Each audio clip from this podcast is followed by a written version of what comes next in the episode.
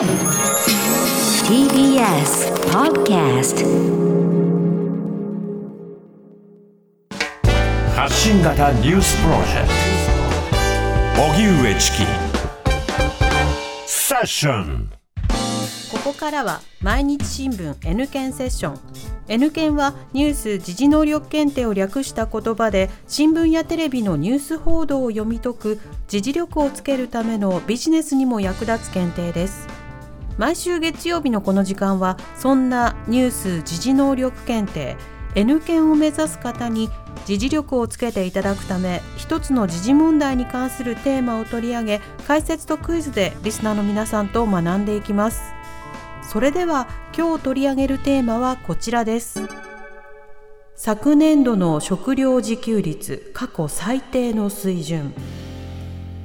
農林水産省は昨年度のカロリーベースの食料自給率について過去最低の水準となる37%だったと先月発表しました。解説は TBS ラジオニュースデスクの中村久人さんです。久人さんよろしくお願いいたします。よろしくお願いします。まずは、はい。食料自給率とは？はい。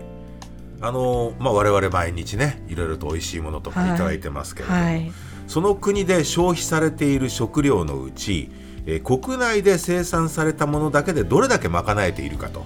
まあ、そういうことを示す割合のことですね、はい。食料自給率っていうのは。はであの調査方法主に、えー食料に含まれるカロリーで表すカロリーベースというのと食料の生産額で表す生産額ベースというのがあるんですね。ああそうなんですね、はい。今回の調査結果について詳しく教えてください、はい、あのこれ、まあ、農林水産省が発表したものなんですけれども2020年度のカロリーベース食料自給率前の年度から1ポイント低下して37%と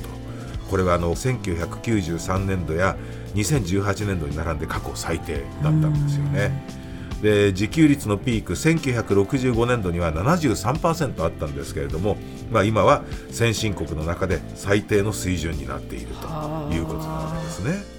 その要因っていうのは何なんでしょう？そうですね。これあの長期的なものとそれから短期的なものと2つにちょっと分けて考えた方がいいと思うんですけれどもね。ですよね。はいであのまあ、長期的なものっていうことで考えていくとその食生活の変化っていうのが大きいと思うんですよ。りましたよね、まあ、昔はだってねお米をもうメインに食べてたのが、最近はそのお肉だったりとかパンだとかっていうね、はい。パスタだったりとかっていう、そういうものが増えてきたと。だから米の需要が長期的に減少しているということはありますよね。であの短期的に見ていくとの小麦の生産量が特に作柄が良かった前の年の比べて落ち込んだということが響いたのと、それから新型コロナウイルスの影響で外食需要が減少してそれに伴って消費の落ち込みが数値を押し下げたというふうなことも言われてるんですよね。そうでしょうね、うんでまああの新型コロナの影響で家庭の食事が増えるなど自給率の向上に寄与したんじゃないかっていうこういう見方もあるわけなんですけれども、まあ、マイナス面が去年も上回ったということなわけですよね。で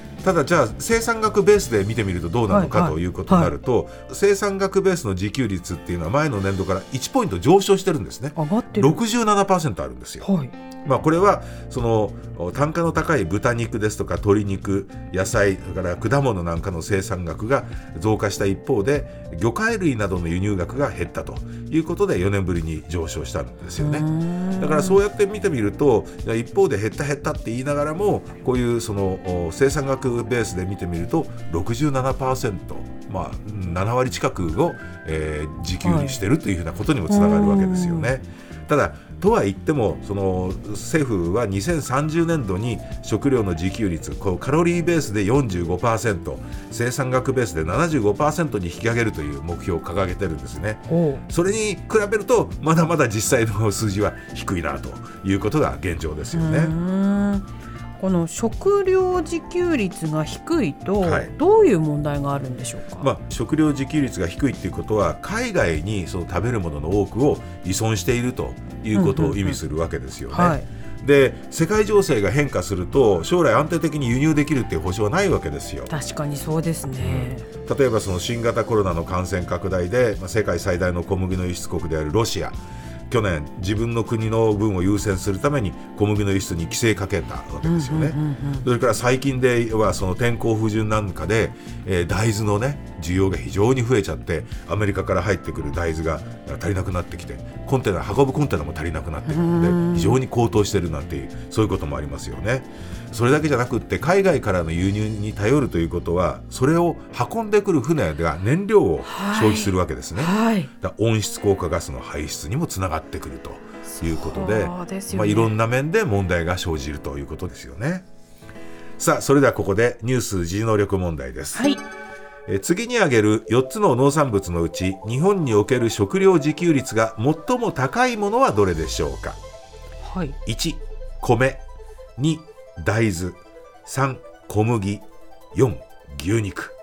さあラジオをお聞きの皆さんどうぞ一緒に考えてください。シンキングタイムスタートです、リスナーの皆さん一緒に考えましょえー次に挙げる4つの農産物のうち日本における食料自給率が最も高いものはどれでしょうか？1米。2大豆。3小麦。4牛肉。はいここでシンキングタイム終了です、はいさあリスナーの皆さん一緒にお答えください南部さん回答は何番でしょうか？う。では皆さん一緒に1番。1番の米その通りですよね、えー昨年度の米の自給率97%なんですよねああ、そうなんですね。でまあその需要がね長期的に減少しているとは言ったって自給率はまあ100%に近い、えー数字が上がっているということですよね。で一方他の自給率見てみますと2番の大豆っていうのは6%しかないで3の小麦は15%、まあ、いずれもほぼ輸入に頼っているわけです。で牛肉だってね、えー、36%自給率はだから62%アンガス牛だったりとかね、はい。はい。OG ビーフだったりとか、まあ、そういうものにも頼っているということではい、すよね。なってます。はい。でまあ、その食料自給率がこう減少している背景には高齢化で農業だったりとか畜産業の担い手不足になってきているという面があるわけですよね。はいだから自給率の減少を食い止めるためにはその若い担い手を発掘して育成する取り組みだとか、まあ、作業の効率化につながる技術を開発してそれからそういう技術を使える人たちを増やしていくとこういうことが必要になってくるということでしょうね。久人さんありがとうございました。来週もよろしくお願いいたはい、おします。願いします。さあここでプレゼントのお知らせですニュース時事能力検定の公式テキスト発展編を5名の方にプレゼントします。おはがきの方宛先は郵便番号 107-8066TBS ラジオ荻上チキセッション。ニュース検定公式テキストプレゼントの係までです。メールの方は ss954-tbs.co.jp で受け付けています。あなたのおところお名前お電話番号をお忘れなく。ニュース時事能力検定は年4回実施しています。11月21日日曜日に実施される第55回検定の申し込みを受付中です。全国38都市の公開会場で受験できます。公式ホームページからの申し込み締め切りは10月7日木曜日です。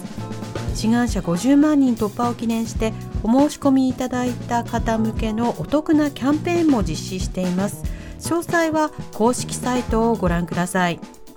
毎日新聞 N 県セッション。今日は昨年度の食料自給率過去最低の水準をテーマに取り上げました。荻上チキ。